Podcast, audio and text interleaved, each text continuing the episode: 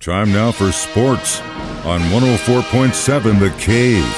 Here's Ned Reynolds. Mike the intern, Ned Reynolds. It's Monday. We're back to work in the studio. So we got our first look at the new Kansas City Chiefs in Chicago on Saturday. Uh, I thought first team offense looked great. I mean, they got the ball, they marched down the field. It was like old times. He's got new weapons. I thought uh, it was very telling that Isiah had that great run and then they pulled him pretty pretty soon after that. So it kind of tells me he might be number two. We'll see what happens. Um, I thought first team D looked good. Chris Jones got a sack. Uh, the Greek Freak got a sack. He had some great pressures, and then we had a. Uh, extra point kick by Justin Reid. So we had a little bit of everything on Saturday. Yeah, and I, have got to agree with you. I think the offense looked really, really good. They could have won that game 37 to maybe 10. It was 14 nothing going in the first half with your first and second team. That that's that's really right the there. picture. And so, yeah, I don't think there's any question on offense. There is, well, I'd say no question on offense. There were some very good performances. I especially like uh, the Watson kid, Justin Watson, probably not going to make the team. An Ivy Leaguer caught five passes and had a touchdown catch out of it from Shane Buechele. Another one who looked very good. Buechele is battling for the third place and that uh, on the roster as far as QBs. I think Chad Henne probably has the second one. He only played a couple of snaps. So uh, Andy Reid probably has that formula figured out.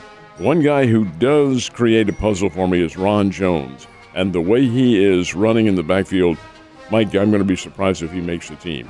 He had he had four rushes for exactly one yard. He just didn't do anything. Of course, the rushing game was not overly spectacular. Didn't need to be.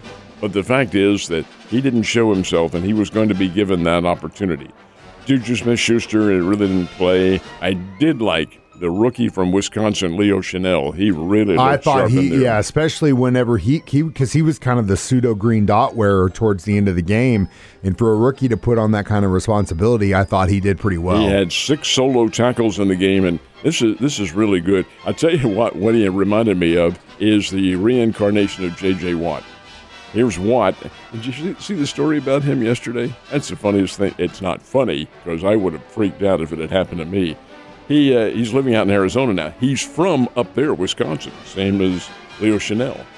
So uh, he goes into the, his house bathroom yesterday and he's looking around. So, oh my God, snake curled up in the corner of the bathroom. He freaks out. Now this is this is J.J. Watt. Come yeah, on. but a snake could take you down. So he immediately assumed it's a rattlesnake. And what do you do? Well, he did the right thing. He called the authorities. They come out, and it was a harmless something or other. He says the guy comes out and he picks it up with his bare hand and just takes it out. Hey, no problems. You're, you're fine. And he says, I feel like a wimp.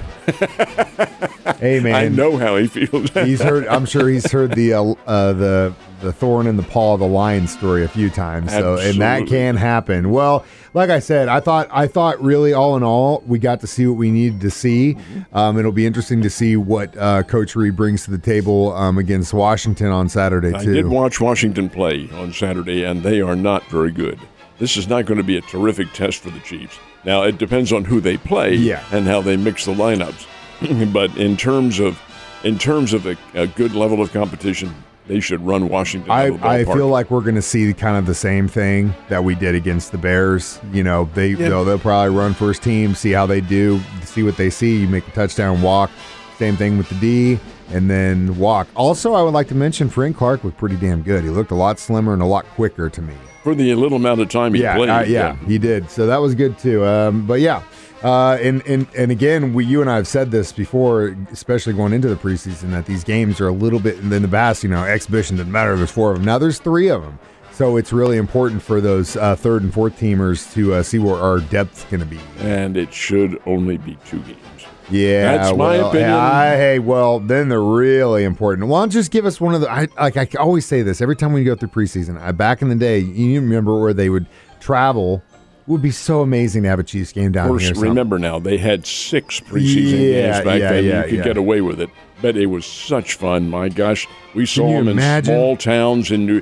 I remember as a kid. Well, wasn't really a kid. I was in senior in high school watching the Philadelphia Eagles play the New York Giants in Princeton, New Jersey. I bet that was so awesome. Oh, it was incredible, incredible. And uh, in in other, they they'd play the Chiefs. As a matter of fact, played a game, and I think it may have been their last barnstorming game. Played it at Norman, Oklahoma, at OU Yeah. Stadium. I was back about 89 or 90, somewhere around there. That was so cool. It would have been. I, I wish they'd do that. Yeah, me too. I really do. I mean, go go play Columbia, or whatever, man. It'd be great. Mm-hmm. All right, well, um, golf, man. I I kind of I kind of kept peeking in. I had a lot of stuff to do this weekend, so I knew that I wouldn't get a whole lot of time to watch it. But really, when uh, things were coming to a head yesterday, is when I kind of got to watch a little bit, and it was a very very tight race to the end. How about a triple sudden death overtime? And the guy who eventually wins it, Will Zalatoris, played here last year. He was at Highland Springs and was a big winner on the Korn Ferry Tour. He's been a big winner since going to the PGA Tour. Anyway, he's involved in this sudden death overtime, three of them, with a golfer named Sepp Straka, who's pretty good. He's not one of the all time greats. Anyway, they get, get to the third hole of the sudden death. They're tied still at 15 under par. And, uh, and uh, Zalatoris hits his shot into a hazard. But somehow, some way, the ball stays on the rocks. It bounced around on the rocks and stayed on the rocks. Now, that just doesn't happen. The golf gods were smiling. So it really sets the stage for Straka. And what's he do? Hits the ball in the same rough or the same hazard. Same one. Well, Zalatoris comes out of it, chips up onto the hole, almost holes out. Uh, perfect situation. Straka can't answer, and it's Will Zalatoris who wins the very first of the three key matches here. This is the FedEx playoffs. So he's he's the first winner. He builds up, he accrues a number of points. The field, it's not literally cut in half, it's a little bit more than half. 70 golfers will play next week in Wilmington, Delaware. That's the next tournament. And then after that, the field is cut to the final 30. Winning those tournaments, you get a lot of points. When it comes down to the final tournament in Atlanta, the overall points leader begins at 10 under par. Yeah, that's a big lead. is, that person is going for 15 million. Yeah, that's a big lead if you know anything about golf. And guess what? That means more naps in the future, like I always said. So, Mr. Pujols has been on a little bit of a tear recently. Every time he hits one out of the park, I'm like, oh my God, he might actually pull this off. 11 homers in 48 games is what he needs, right? That's exactly what he You think he could do that? It'll be a challenge for him. The, uh, the fact of the matter remains, the guys, 42 years old, had a huge day yesterday, hit two home runs. He drove home four of the Cardinals' six winning runs in a six-to-three win over the Milwaukee Brewers. Drove home four runs with two home runs. One was a three run shot in the eighth inning. Albert's hitting very well. He is not in a situation where he can play every day, though. If he does, he's going to develop injuries again. 42 years old, a little bit overweight, but still in pretty good shape. But it's that plantar fasciitis that really has him bothered because he doesn't want that to reoccur. That hurts. And the fact of the matter remains if they play him, and they will against all left handers, he could. It's 11 home runs in 48 games. It'll take a lot to do that, but then again, this is Albert Pujols, and he mm-hmm. is one of the all-time greats. Anyway, Cardinals win that game. Now have a game and a half lead over Milwaukee in the National League Central Division. And that was a big, big win against the Brewers yesterday. If they had swept, it would have been huge. Yeah. But they lost on Saturday. Yeah, but hey, at least they ended up on the right side of the coin coming out of that thing. All right, the other teams in Missouri, Kansas City Royals, how'd they do? They both the Royals and the Springfield Cardinals come away with victories. The Royals come away with well, the Royals stopped the Los Angeles Dodgers 12-game winning streak. How about that? Kansas City with a four to nothing shutout of the mighty Dodgers. What on earth? Kansas City, one of the lesser teams in all of Major League Baseball, shutting out the Dodgers. It happened. Brady Singer threw threw uh, six innings of excellent baseball. Then three relievers came in and shut down the Dodgers.